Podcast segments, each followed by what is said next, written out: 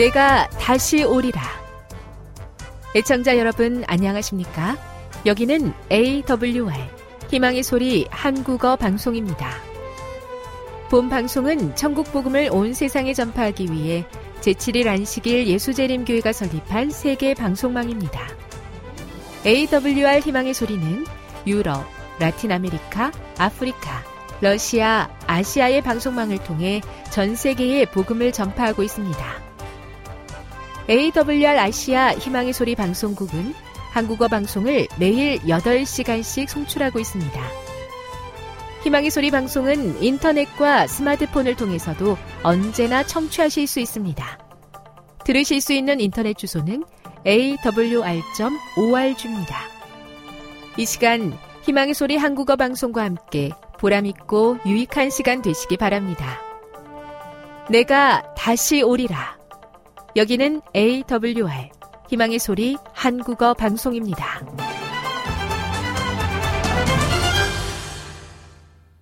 주파수 안내입니다. 괌에서 송출하는 우리 방송은 한국 표준시로 새벽 1시 30분부터 2시 30분까지 11,755kHz로 새벽 2시 30분부터 3시 30분까지 3시 30분부터 4시 30분까지 15,530kHz로 새벽 5시부터 6시까지 9,890kHz로 4회에 걸쳐 송출하고 있습니다. 스리랑카에서 송출하는 우리 방송은 한국 표준시로 밤 9시부터 10시까지 15,530kHz로 우즈베키스탄에서는 새벽 3시부터 4시까지, 새벽 4시부터 5시까지 9,760kHz로 타지키스탄에서는 밤 9시부터 10시까지 15,255kHz로 송출하고 있습니다. 애청자 여러분의 많은 청취 바랍니다.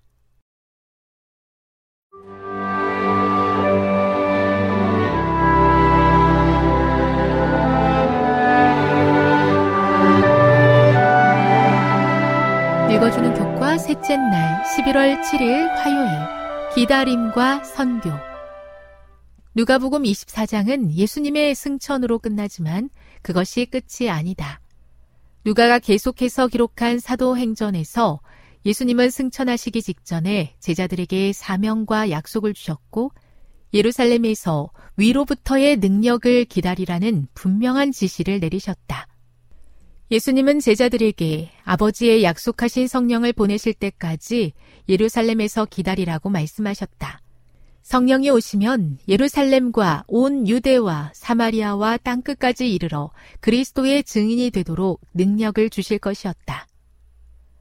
사도행전 1장 12에서 26절을 읽어보라. 120여 명의 남녀 제자들은 약속을 기다리는 동안 무엇을 하고 있었는가? 예수님은 제자들에게 분명한 사명을 주셨다. 그들은 세상을 향해 주님의 증인이 될 것이었다. 제자들은 기다리는 동안 두 가지 방법으로 사명을 준비했다. 첫째, 누가는 그들이 합심하여 기도와 간구를 계속했다고 말한다. 예수님께서 주신 사명이 무엇인지에 대해 의심의 여지가 없었고 각자가 그 사명을 받아들였다. 이것이 제자들이 기도로 연합하도록 영감을 주었다. 그들이 무엇을 위해 기도했는지 누가가 기록하지 않았지만 함께 사명을 완수할 수 있도록 지혜와 힘, 용기를 달라고 기도했을 것이다. 우리를 위한 얼마나 귀한 모본인가. 제자들이 기다리는 동안 두 번째로 한 일은 선교를 위한 조직적인 준비를 하는 것이었다. 유다는 예수님을 제사장들에게 넘겨준 후 스스로 목숨을 끊었다. 12 제자의 자리에 공석이 생겼고 제자들은 기다리면서 하나님의 인도를 구하고 후임자를 선택했다. 사실상 제자들은 스스로를 정비하고 선교의 시작을 계획하고 있었던 것이다. 이러한 결정을 내리는 과정에서 베드로는 지도력을 발휘했다. 아무도 그의 결정에 이의를 제기하지 않았고 모두가 그 가운데 하나님의 지혜를 보았다. 하나님께서 그들 가운데서 행동하시고 일하시며 움직이신다는 이해와 신뢰가 있었다. 그들의 기다림의 시간은 한가로운 시간이 아니었다. 그 시간은 목적과 선교 중심적인 행동으로 가득 차 있었다. 하나님의 대사명을 완수하는 데 도움이 될 성령의 부으심을 기다리는 동안 우리는 연합하여 서로 격려하고 하나님의 성령을 구하며 기도해야 한다. 또한 우리 자신과 교회가 하나님의 우선순위인 잃어버린 자를 구원하는 일에 연합해야 한다. 교훈입니다. 예루살렘에서 약속한 성령의 도우심을 기다리는 동안 제자들은 한마음으로 기도했고 사명을 이루려는 한 목표 아래 연합하고 준비하였다. 묵상. 어떻게 하면 주님을 기다리는 법을 배울 수 있겠습니까? 어떻게 하면 기다리는 동안에도 믿음을 잃지 않을 수 있겠습니까? 적용. 주님의 약속을 그렇게 기다리는 동안 제자들처럼 시간을 잘 활용할 수 있는 방법을 생각하고 그것을 삶에 적용해 보시겠습니까? 영감의 교훈입니다. 기다리는 자에게만 성령을 주심. 오직 겸손히 하나님을 섬기며 하나님의 은혜와 지도를 기다리는 자들에게만 성령을 주신다. 하나님의 능력은 그들의 요구와 받아들임을 기다린다. 믿음으로 요구된 이 약속된 축복은 이 축복에 따르는 다른 모든 축복을 가져온다. 이 축복은 그리스도의 은혜의 풍성하심을 따라 주시는 것이며 또한 그분은 받을 수 있는 역량대로 각 영혼에게 공급하시려고 준비하고 계신다. 시대의 소망 672.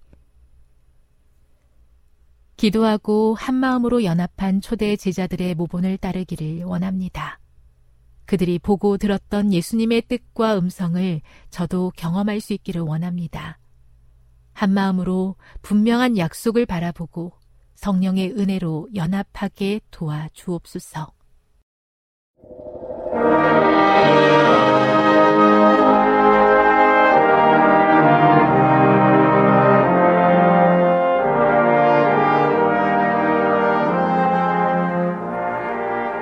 채널 믿음의 가족 여러분, 그동안 평안하셨습니까?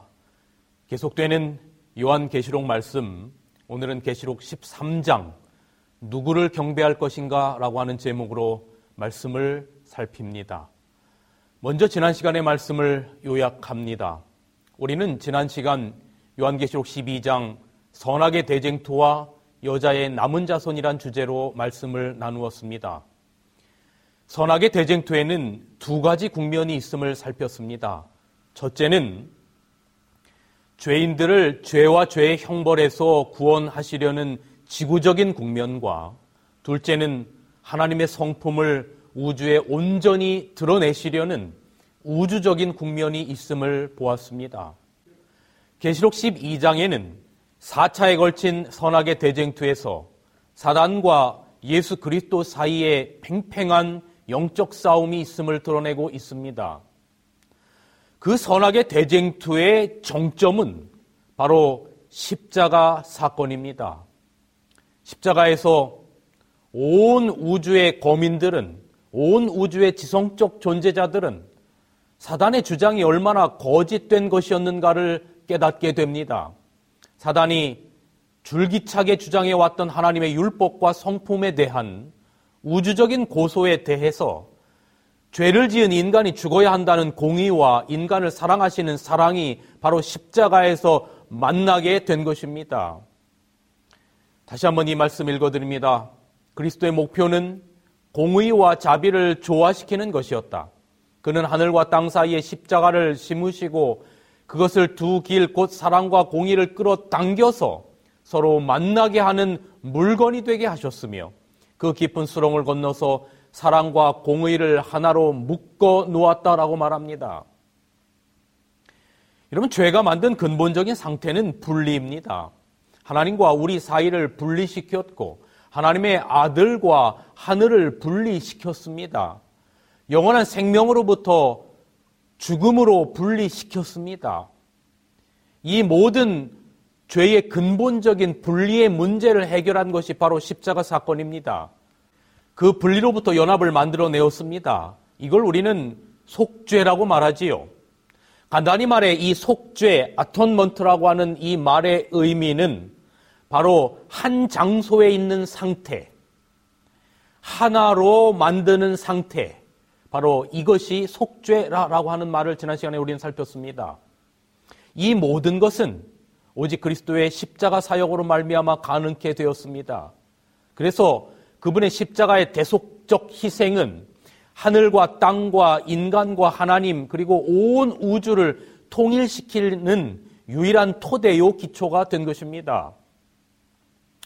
사단은 십자가에서 온전히 패배했고 이제 그 분노가 세상 역사의 마지막에 하나님의 성품을 대변할 하나님의 계명과 예수의 증거를 가진 여인의 후손들에게 남은 자손들에게 쏟아집니다. 안식일을 포함한 하나님의 십계명을 준수하며 예수의 증거 즉 선지자의 기별을 가진 제7안식일 예수 재림교회는 세상 역사의 마지막에 부르신 사명과 이유가 있는 것입니다. 왜 하나님께서 세상 역사의 마지막에 여자의 남은 무리를 선택하셨는가?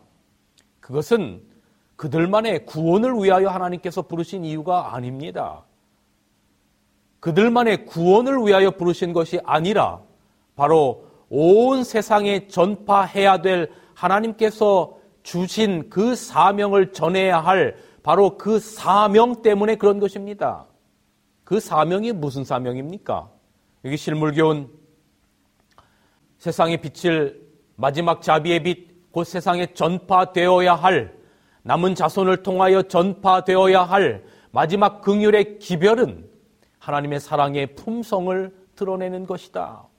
바로 세천사의 기별을 통해서 전파되어야 할 사명, 그것은 하나님의 사랑의 품성을 온 세상에 드러내는 것인데 그것을 위하여 바로 세상 역사의 마지막에 하나님께서 여인의 남은 무리, 여자의 남은 무리를 바로 택하셔서 하나님의 뜻을 재림 직전에 이루시기 위함인 것이었습니다. 자, 이제 오늘은 요한 계시록 13장 오늘 요한계시록 13장으로 건너가면 13장에는 두 짐승이 나옵니다. 사실 특별히 이 계시록이나 다니엘의 이 예언적 부분은 이 하나하나를 설명을 좀 자세하게 드려야만이 충분한 이해가 될 수 있다고 생각하는데 그래서 그 모든 내용들을 디테일하게 설명하기는 상당히 시간적인 한계가 있음을 양해해 주시고 먼저 그 두 짐승의 신원에 대하여는 간단하게 살펴보겠습니다.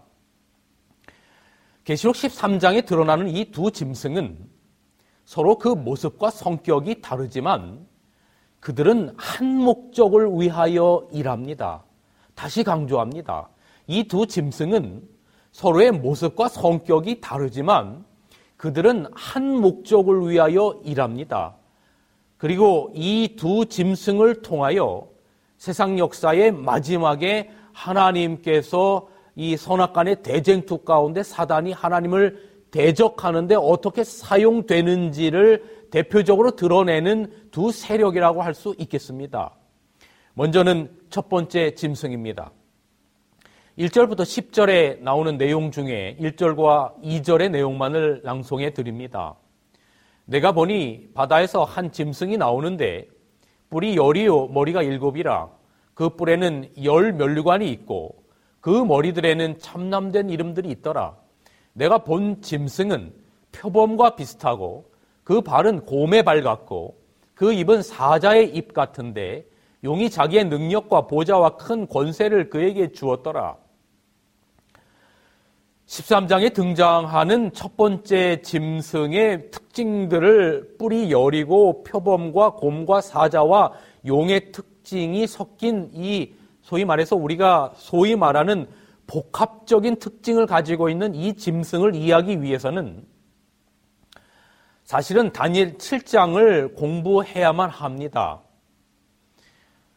결론부터 말씀을 드리면 다니엘 7장에 등장하는 사자는 바벨론을 표상하고 곰은 메데와 페르시아를 표상하고 표범은 알렉산더의 나라였던 헬라를 표상하고 용은 로마를 표상합니다. 이 모든 짐승들이 포함된 특징들을 가지고 있는 이 모든 복합 짐승은 바로 로마 교황권입니다. 이 견해는 종교개혁자 위클립과 존 후스를 비롯하여 16, 17세기 종교개혁의 시대의 해석자들이 지지한 결론입니다. 그 복합짐승을 나타내는 로마 교황권이 3절에 보면 그의 머리 하나가 복합짐승의 머리 하나가 상하여 죽게 된 것 같더니 그 죽게 된 상처가 나음에 온 땅이 이상히 여겨 짐승을 따랐다라고 기록하고 있습니다. 이 해석은 바로 교황권이 1260년 성경에 말하는 셋대 반 42달 1260일이 끝나는 1798년에 잠시 몰락한 것에 대하여 적용합니다. 프랑스 혁명의 결과로 여러분 여기 사진에 보시는 것처럼 여기 교황 피우스 6세 교황 피우스 6세가 프랑스 혁명의 결과로 말미암아 잡혀가서 1798년 8월 29일 프랑스 발렌스 요새의 감옥에서 옥살을 당하고 맙니다. 그의 머리 하나가 죽게 된 것 같더니 바로 그 예언에 대한 성취인 것이죠. 그래서 교황 비오 6세가 중세에 1260년 기간에 엄청난 세력을 유지했던 그 교황권이 프랑스 혁명의 결과로 말미암아 이 감옥에서 옥사함으로 말미암아 교황권이 다시 세력을 얻는 것은 불가능한 것처럼 보였습니다. 그러나 성경은 뭐라고 예언하고 있습니까? 그 죽게 되었던 상처가 나음에라고 표현하고 있습니다. 그 죽게 되었던 상처가 낫겠다라고 하는 성경의 예언처럼 여러분 여기 1929년 무솔리니와 교황 비오 11세와 새로운 협약을 체결하는데 바로 성 베드로 성당을 포함한 108에이커의 바티칸시를 교황령으로 하는 교황 국가의 독립을 인정하는 것입니다. 이것이 바로 라테란 조약입니다. 여러분 여기 화면에 보시면 1929년 바로 이 라테란 조약에서 서명하는 가스파리 추기경과 바로 무솔리니 대단한 조약을 맺습니다. 그 후로 바로 이 라테란 조약 이후로 죽게 되었던 상처가 나음에 온 세상 사람들이 이상히 여겨서 짐승을 따른다라고 하는 그 예언처럼 온 세계 사람들이 따르는 세계 최고의 영적 정신적 지도자는 바로 누가 뭐라고 해도 현재도 그렇고 앞으로도 바로 교황권이 될 것입니다. 여기 이 샌프란시스코 연대기라고 하는 신문의 기사에 보면 1929년 2월 11일자 이 안의 내용을 간단하게 말씀드리면 무솔리니와 가스피리의 역사적인 로마 협정에 조인 오늘 밤 로마에 관한 문제는 과거에 대한 것이었으며 바티칸은 이태리와의 사이에 평화를 유지하고 있다. 중대한 문서에 상처를 낫게 함이라는 친필을 첨가하는 것에 대하여 양편 다 극진한 진실성을 보였다. 바로 이 라테란 조약으로 말미암아 교황권은 극적으로 회복하게 되면서 이 로마 이태리 안에 교황청은 전 세계에서 가장 작은 땅을 가지고 있지만 그러나 전 세계에서 가장 강한 정신적 영적인 바로 힘을 가진 그런 존재가 된 것입니다. 여기 한 기사에 보면 참 재미난 신문 기사에 실렸는데 교황에 대한 이런 사설이 실렸습니다. 여기 신문의 내용을 보시면 구름을 타고 앉은 하느님이 천사들과 더불어 TV 구경을 하고 있다. TV 화면에는 마침 교황이 많은 군중들로부터 환영을 받고 있는 모습이 중계되는 중이다. 하느님이 기분 좋게 웃으면서 하는 말, 나도 저 사람만큼 인기가 있어 봤으면 좋겠어. 여러분 오늘날 온 세상이 바로 머리 하나가 죽게 된 것 같았던 그 존재가 기이하게 살아나서 온 세상이 이상히 여겨 바로 그 짐승을 따르겠다라고 하는 예언처럼 지금 온 세상의 가톨릭의 영향과 교황의 영향은 말할 수 없는 힘을 가지고 있는 것입니다. 이것이 계시록 13장에 등장하는 첫 번째 짐승, 복합짐승으로 등장한 바로 교황권입니다. 이제 계시록 13장에는 11절부터 14절까지 두 번째 짐승이 등장합니다. 사람들이 거의 거주하지 않는 땅에서 두 뿔 가진 양처럼 처음에는 그렇게 올라오지만 곧 용처럼 말하는, 그리고 첫 번째 복합짐승과 연합하여 짐승의 우상을 만드는 이 둘째 짐승, 두 뿔 가진 양은 바로 어떤 존재일까? 이들은 청교도들과 관련이 있습니다. 종교의 자유를 찾아서 청교도들이 메이플라워를 타고 물을 건너 신대륙 땅에 정착합니다. 이들이 바로 미합중국의 시초입니다. 1776년에 아메리카 대륙에서 독립을 선언한 신생 아메리카 합중국, 바로 미합중국.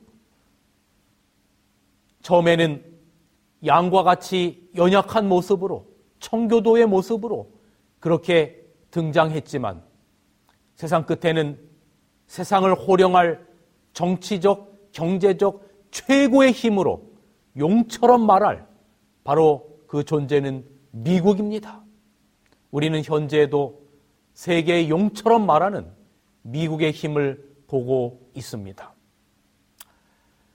중요한 것은 이 복합짐승으로 드러난 교황권과 두 뿔 가진 양으로 등장한 이 짐승의 세력이, 미국이 세상 역사의 마지막에 서론에 말씀드린 것처럼 한 목적을 위하여 연합할 것이라는 것입니다. 그 한 목적이 무엇인가? 계시록 13장 15절은 이렇게 기록합니다. 저가 그 두 뿔 가진 양이 권세를 받아서 그 짐승의 우상에게 생기를 주어 그 짐승의 우상으로 말하게 하고 또 짐승의 우상에게 경배하지 아니하는 자는 며치든지 다 죽이게 하더라.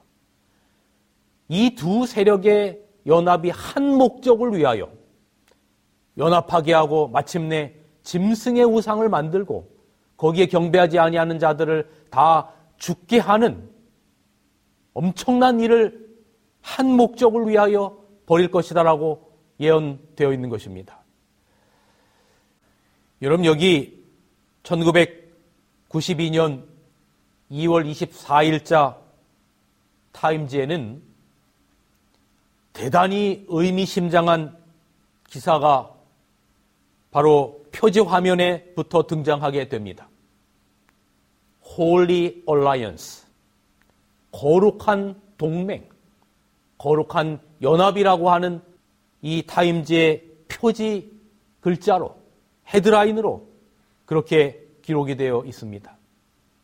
여러분, 이 이야기는 레이건 대통령과 요한 바오로 2세가 1982년, 그러니까 이 타임즈 기사가 나오기 정확하게 10년 전에 그들이 첫 번 만남에서 특별한 이야기를 나누었다라고 하는 내용이 이 기사에 실렸습니다.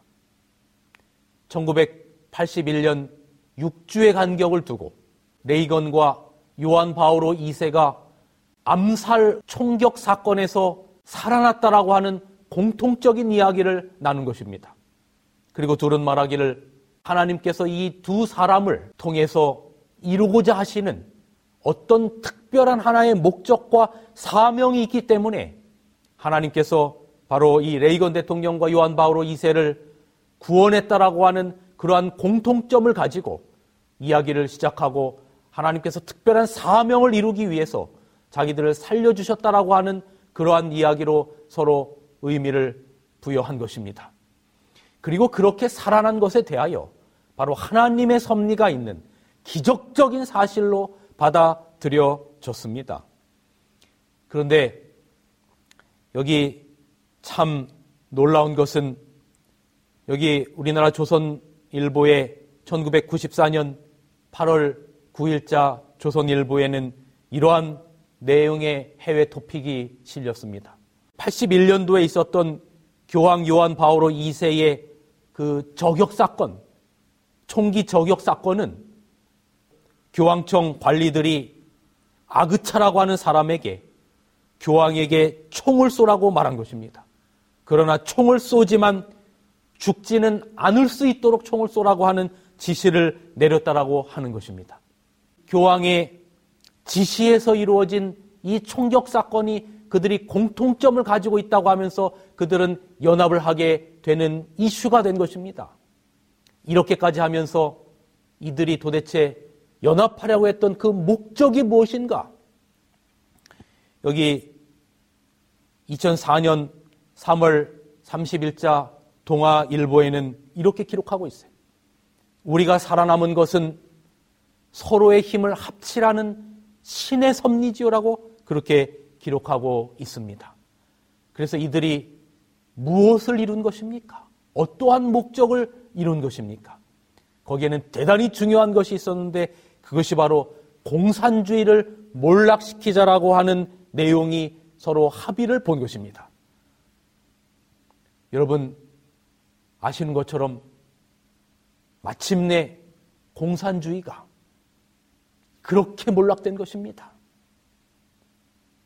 한 목적을 인하여, 한 목적을 위하여 그들은 연합했고 그 결과로 말미암아 그들이 공산주의를 몰락시키자라고 하는 그 합의를 통하여 마침내 교황권과 미국의 연합으로 공산주의가 마침내 소련이 붕괴되는 엄청난 일이 벌어지게 된 것입니다. 그리고 1984년 1월 10일 마침내 도대체 있을 수 없었던 미국과 바티칸의 수교가 이루어집니다. 여러분 한번 생각해 보십시오. 미국 청교도들이 이제 유럽에서 건너와서 신대륙 온 이유가 무엇입니까? 바로 카톨릭의 그 핍박과 압제를 피해서 그들이 청교도로 신앙의 순수성을 위하여 넘어온 것 아닙니까? 지금 여러분께서는 AWR 바로 희망의 소리 한국어 방송을 듣고 계십니다. 그런데 여러분, 공산주의의 몰락이 계시록 13장에 등장하는 복합짐승인 교황권과 이 두 뿔 가진 용처럼 말하게 될 양 미국의 그들의 연합의 목적이 공산주의의 몰락만이 최종 목적이 아니라는 것입니다. 성경은 바로 이 두 세력의 연합으로 짐승의 우상에게 온 세상이 다 경배하도록 하는 것이라고 말하고 있습니다. 15절 다시 한번 보면 저가 두 뿔 가진 양이 권세를 받아 그 짐승의 우상에게 생기를 주어 그 짐승의 우상으로 말하게 하고 또 짐승의 우상에게 경배하지 아니하는 자는 며칠든지 다 죽이게 하더라. 도대체 이 두 세력이 연합해서 세상 역사의 마지막에 이룰 그 짐승의 우상이 무엇입니까?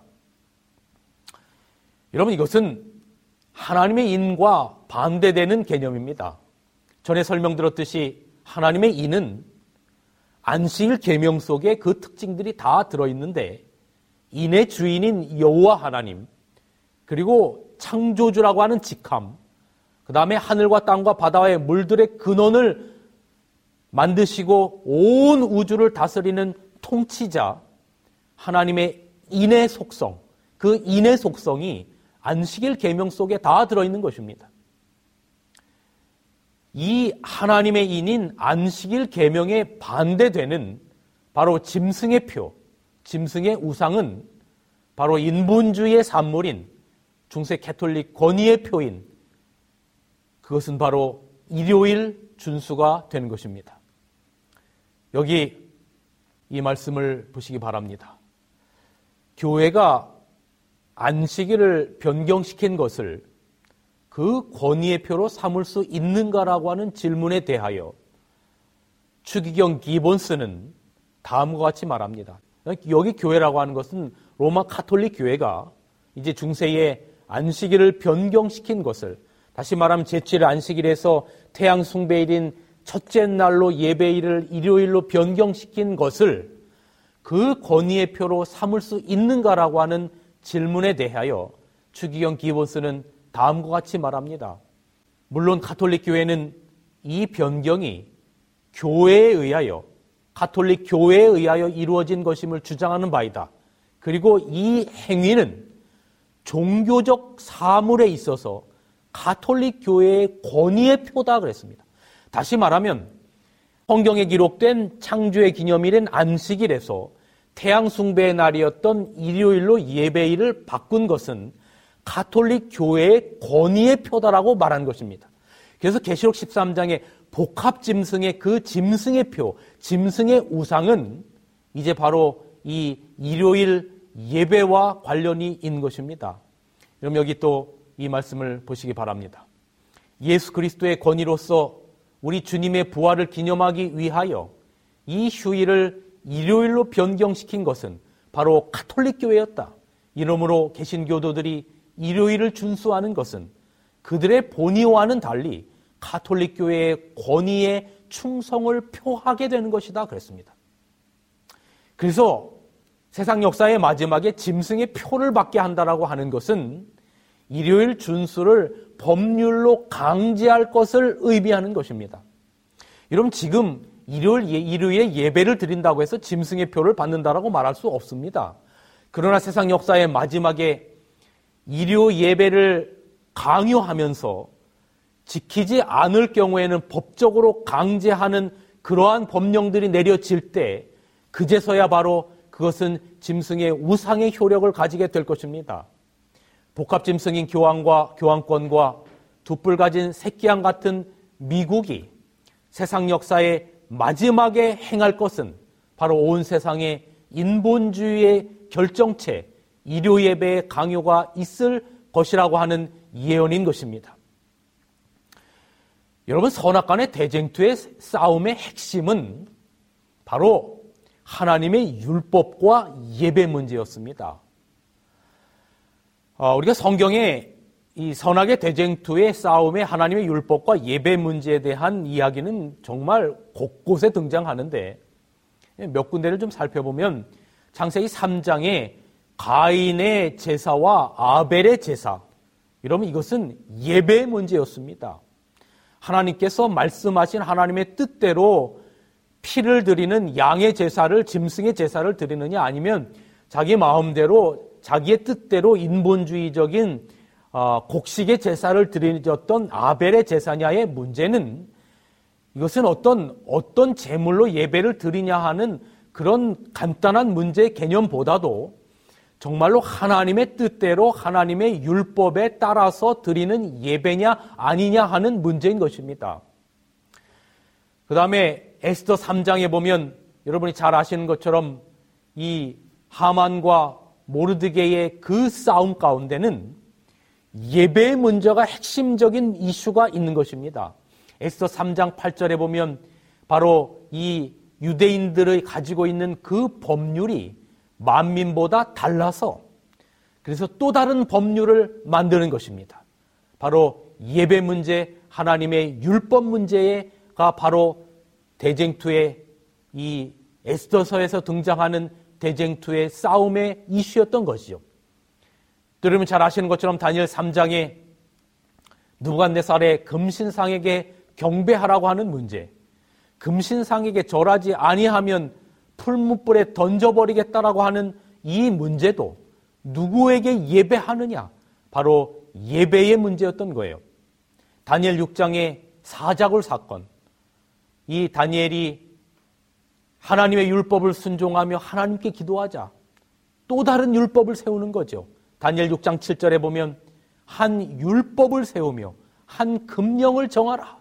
그래서 하나님께 왕에게 예배하지 않고 하나님께 예배하는 자에게는 전부 다 사자굴의 밥이 되게 하겠다. 율법과 예배의 문제가 선악간의 대쟁투의 핵심임을 보는 겁니다. 신약으로 넘어와서 마태복음 4장에 예수님께서 침례를 받으신 후 40일 광야 시험을 당하실 때 마태복음 4장 9절에 만일 내게 엎드려 경배하면 이 모든 것을 내게 주리라. 바로 사단이 예수님에게, 인성을 쓰신 예수님에게 한 말입니다. 여러분, 무엇을 보십니까?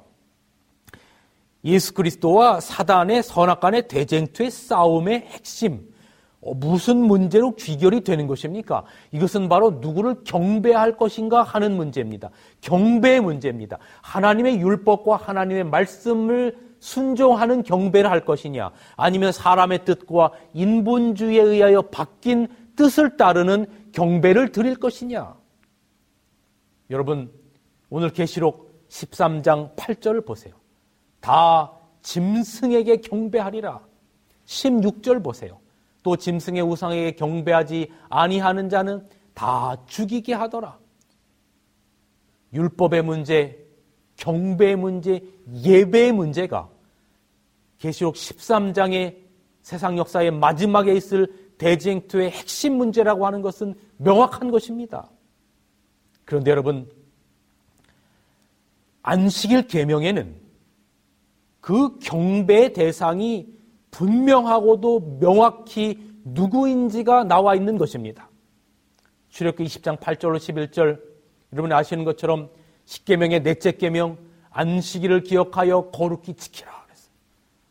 그 다음에 그 후반부에 보면 너희가 안식일을 지켜야 되는 이유, 그 앞절에는 너나 내 아들이나 내 딸이나 내 남종이나 내 여종이나 내 육축이나 안식일을 기억하여 잘 지키라고 말한 다음에 그 이유가 뭐냐? 이는 엿새 동안에 나 여호와가 하늘과 땅과 바다와 그 가운데 모든 것을 만들고 제7일에 쉬었습니다. 다시 말하면 안식일을 거룩히 지켜야 하는 이유는 여호와 하나님께서 온 우주를 창조하신 창조주이기 때문에 바로 안식일을, 창조의 기념일인 안식일을 예배하며 창조주를 경배한다라고 하는 그런 의미를 가지고 있는 것입니다. 그리고 여러분, 이 안식일 계명에 여호와가 하늘과 땅과 바다와 그 가운데 모든 걸 만들고 제7일에 쉬었다라고 하는 이 표현이 계시록 14장의 새 천사의 기별, 세상 역사의 마지막에 선포되어야 할 새 천사의 기별의 첫째 천사의 기별도 바로 창조주 예배에 대한 회복인 것을 우리는 보는 것입니다. 7절, 계시록 14장 7절, 하늘과 땅과 바다와 물들의 근원을 만드시니 바로 누굽니까? 안식일 계명에 그대로 등장하는 창조주를 경배하라 하더라. 경배의 이슈인 겁니다. 반대로 오늘 계시록 13장에 등장하는 짐승의 우상에게 경배하라고 하는 이 경배의 문제는 사단이 바로 그 두 세력에 의하여 온 세상 사람들에게 창조주 하나님을 잊어버리게 하고 짐승의 우상에게 경배하도록 하겠다는 겁니다. 창조의 기념일인 안식일에 창조주 하나님을 예배하는 것을 잊도록 하는 사단의 작품이 바로 짐승의 우상인 것입니다. 여러분, 일요 예배는 원래 태양신 숭배일, 썬데이, 그런 날이었죠. 그런데 여러분, 이것은 제7일인 토요일 날 예배하느냐, 첫날인 일요일을 예배하느냐라고 하는 어떤 그 하루 차이의 날짜의 문제가 이슈가 아닌 겁니다. 계속해서 말씀드린 것처럼 이건 날짜의 문제에 국한된 게 아니라 누구를 경배할 것인가 하는 경배의 문제인 것입니다.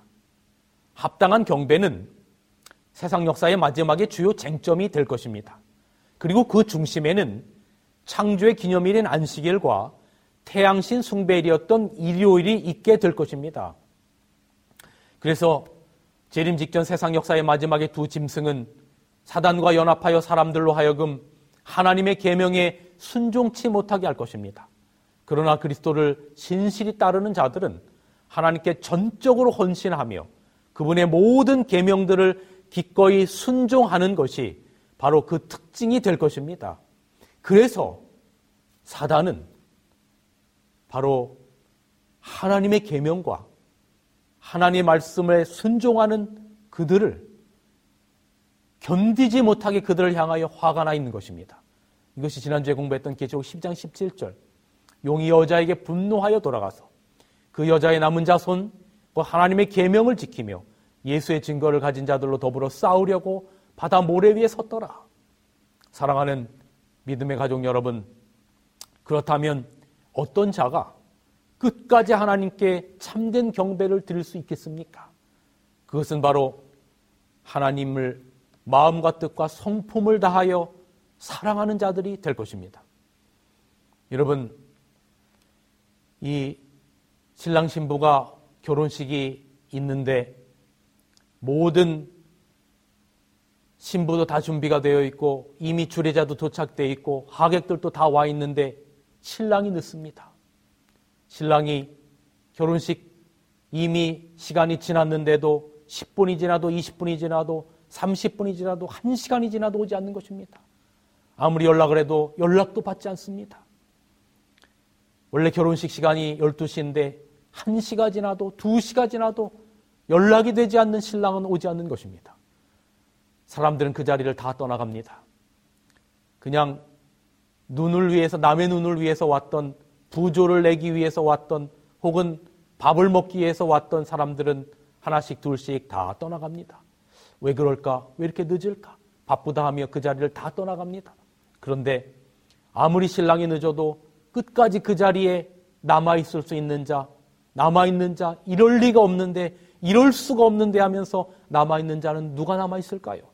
바로 신랑과 신부의 가족들, 신랑과 신부를 진정으로 사랑했던 자들은 끝까지 남아있는 것입니다. 누구를 경배할 것인가에 대한 최후의 위기 때에 중요한 것은 바로 진리에 대한, 신랑에 대한 사랑입니다. 여기 데살로니가 후서 2장 10절, 불의의 모든 속임으로 멸망하는 자들에게 이 말이니 이는 저희가 진리의 사랑을 받지 아니하여 구원함을 얻지 못하였다라 기록합니다. 바로 이 진리의 사랑, 진리가 누굽니까? 진리의 사랑을 받지 아니하여 구원을 얻지 못하는 그 진리가 누굽니까? 예, 바로 예수 그리스도입니다. 머지않아 우리 모두는 삶의 문제들에 직면하여 이 편 아니면 저 편에서는 결정을 할 수밖에 없습니다. 하나님의 인이냐, 짐승의 표냐, 누구를 경배할 것이냐.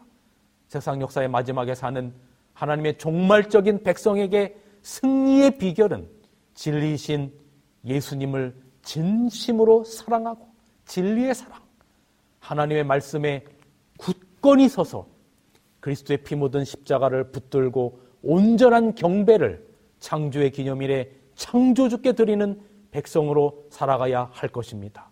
그러한 백성이 여러분과 제가 되어서 마침내 우리 주님 영광 가운데 오실 때 승리의 깃발 아래 서는 여러분과 제가 되길 간절히 바라면서 말씀을 줄이겠습니다.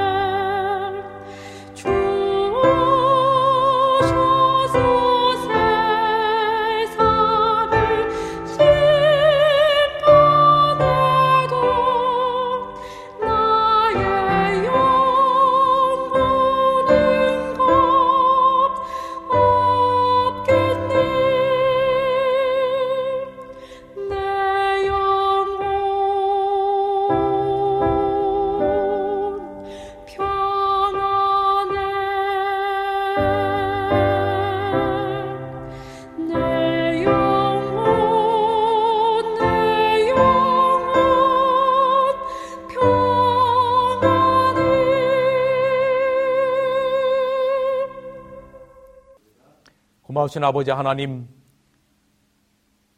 정말로 어떤 백성으로, 어떤 마음가짐으로 세상 역사의 마지막을 살아가야 할지 우리의 마음 가운데 깊은 고민과 생각 가운데 올바른 결정과 결심을 할 수 있도록 축복하여 주옵소서. 진리의 사랑이신 예수 그리스도를 깊이 사랑하며 하나님의 말씀과 율법의 원칙 위에 서서 올바른 창조주 하나님을 올바른 날에 경배하며 살아갈 수 있는 우리 모두가 될 수 있도록 도와주셔서 선악간의 대쟁투에서 마침내 승리할 수 있는 우리가 되게 하여 주시옵소서. 예수님의 이름으로 기도하옵나이다. 아멘.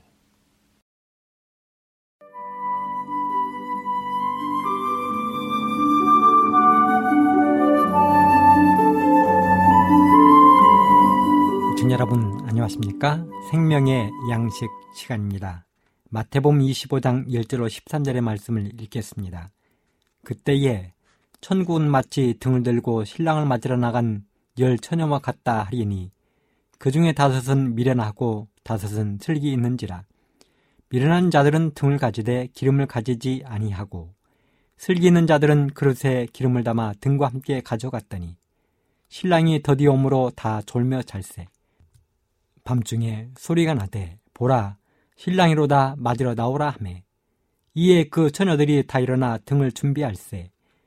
미련한 자들이 슬기 있는 자들에게 이르되 우리 등불이 꺼져가니 너희 기름을 좀 나누어 달라 하거늘 슬기 있는 자들이 대답하여 가로되 우리와 너희의 쓰기에 다 부족할까 하노니 차라리 파는 자들에게 가서 너희 쓸 것을 사라 하니 저희가 살아간 동안에 신랑이 오므로 예비하여 있던 자들은 함께 혼인잔치에 들어가고 문은 닫힌지라. 그 후에 남은 처녀들이 와서 가로되 주여 주여 우리에게 열어주소서. 대답하여 가로되 진실로 너희에게 이르노니 내가 너희를 알지 못하였노라 하였느니라. 그런즉 깨어 있으라. 너희는 그날과 그 시를 알지 못하느니라. 오늘부터 우리는 예수님의 비유 중에서 가장 유명한 비유 중의 하나인 10처녀의 비유에 대해 몇 시간 동안 살펴보게 될 것입니다. 예수님이 이 비유를 말씀하시게 된 배경은 이렇습니다. 그날 예수님은 제자들과 함께 감람산 위에 앉아 계셨습니다. 시간은 해가 서산으로 뉘엿뉘엿 넘어가던 해질녘이었습니다. 하루 종일 온 세상에 장렬하던 태양이 이제는 자신의 임무를 다하고 서서히 서산으로 넘어가면서 이제 예루살렘에는 어둠이 덮여가고 있었습니다. 그리고 이곳저곳에서 하나둘 저녁 등불이 밝혀지면서 가족들이 저녁상에 둘러앉아 그날 하루를 정리하며 웃음꽃이 피어나는 시간이었습니다. 그런데 유난히도 밝은 불빛 하나가 집안에서 흘러나오고 있었는데요. 그 밝은 불빛은 예수님과 제자들의 눈을 사로잡았습니다. 그리고 열린 창문을 통해서 많은 사람들이 보이는 것으로 보아 이 집에는 분명 무슨 일인가가 일어나고 있음이 분명했습니다. 그렇습니다. 이 집은 바로 혼인잔치를 치르고 있었습니다. 그래서 잠시 후면 나타나게 될 신랑과 신부를 기다리며 가족들, 친척들, 이웃들이 모여서 즐거운 시간을 보내고 있었던 것입니다. 당시 고대 근동을 비롯해서 동양의 많은 나라에서는 혼인 예식을 밤중에 치르는 풍습이 있었습니다. 짧게는 그날 당일에 혼사를 마치기도 했지만 보통 며칠, 심지어는 일주일 동안 혼인잔치를 하는 경우도 허다했습니다. 그래서 오늘 이 집도 그 풍습을 따라 혼인 예식을 치르고 있는 것입니다. 혼인날이 되면 신랑은 신부의 집으로 가서 그를 맞아 자기 집으로 데려옵니다. 신랑이 신부를 데리고 횃불을 앞세워 자기 집으로 향하는 것입니다. 그런데 신랑이 신부를 데리러 올 때 밝은 대낮에 오는 경우는 별로 없고 대부분 밤이 되면 신부의 집에 나타났습니다. 지금의 이 장면이라고 예외는 아니었습니다. 한편 신부의 집에서는 신랑이 나타나기를 기다리면서 10명의 처녀가 흰옷을 입고 기다리고 있었습니다. 이 10처녀는 신부의 친한 친구였을 것입니다. 그래서 사랑하는 친구의 혼인을 축하하기 위해서 들러리로 와 있는 것이 아닐까요? 그리고 그들의 손에는 각각 환하게 불이 켜진 등과 기름을 담은 작은 기름병이 들려 있었습니다. 그런데 지금쯤이면 도착했어야 할 신랑이 나타나지 않는 것입니다. 이미 어둠이 짙게 깔린 지 오래되었고 가족들은 저녁상을 물린 지 오래되었습니다. 어두운 하늘에는 별들이 빛을 밝힌 지 오래되었습니다. 이쯤 되면 신부의 집에서는 이런저런 이야기가 소랑설레하게 되어 있습니다. 입이 방정맞은 사람들은 이런저런 의심을 하기도 하는 시간입니다. 그리고 대문 앞에서 신랑을 기다리던 10명의 처녀들, 들러리들도 서서히 지쳐가고 짜증과 피곤이 몰려옵니다. 예수님은 이 비유에서 처녀를 10명으로 이야기하셨는데요. 당시 유대인들은 사람들을 셀 때 10명씩 세는 것이 보통이었고, 그래서 10명만 모이면 어디서든지 그들이 자랑하는 회당을 세우기도 했습니다. 이런 10명의 처녀였습니다. 그렇게 신랑이 나타나기만을 학수고대하는 신부와 가족들, 그리고 들러리들은 서서히 지쳐가기 시작했습니다. 그리고 10명의 처녀 가운데에는 오늘 밤에는 신랑이 올 것 같지 않으니 그냥 자자 하면서 부추기는 들러리가 나타나기 시작했습니다. 그리고 거기에 동조하는 친구도 있었습니다. 그렇게 해서 하나둘 잠이 들기 시작했습니다. 그리고 10명의 처녀는 모두 다 기다리다 지쳐서 피곤해서 그만 잠이 들고 말았습니다. 그런데 그들이 잠이 든 한참 후에 아련히 무슨 소리가 귓가에 들려왔습니다. 보라, 신랑이로다 맞으러 나오라. 그렇습니다. 신부와 가족들, 들러리들이 학수고대하며 기다리던 신랑이 드디어 신부를 데리러 나타난 것입니다. 이 소리를 듣고 졸고 있던 10명의 처녀들이 황급히 일어납니다. 그리고 눈을 비비며 눈앞에 펼쳐지는 광경을 바라봅니다. 그들의 눈앞에는 멀리서 이곳으로 다가오는 신랑의 행렬이 펼쳐지고 있었습니다. 횃불을 환히 밝히고 신나는 음악에 맞추어 신랑과 그의 일행들이 이곳으로 오이는 것입니다. 행렬이 점점 가까워오면서 행복한 신랑의 웃음소리가 들려옵니다. 바로 그 순간에 신랑을 기다리던 신부의 들러리들도 등불을 환히 켜고 마중을 나가야 했습니다. 신랑을 맞이해야 하는 것입니다. 그래서 부랴부랴 자신들의 등을 치켜들었습니다. 그런데 이게 뭡니까? 환하게 등불이 켜져 있어야 할 등불이 꺼져가고 있는 것입니다. 그렇습니다. 자신들이 절고 있는 그 사이에 기름이 다 돼가면서 등불이 꺼져가고 있는 것입니다.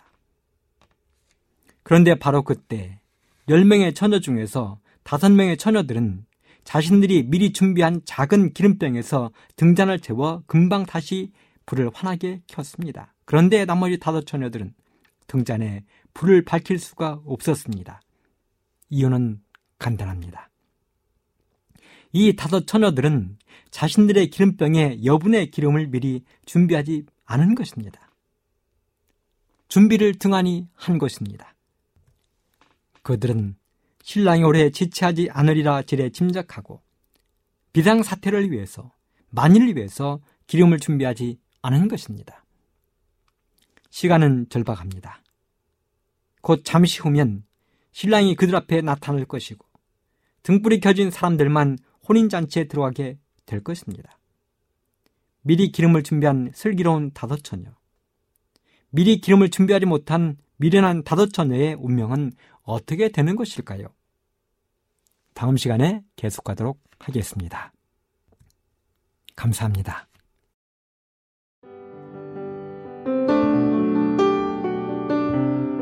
행복한 시간 되셨습니까? 지금까지 여러분께서는 AWR 희망의 소리 한국어 방송을 청취하셨습니다.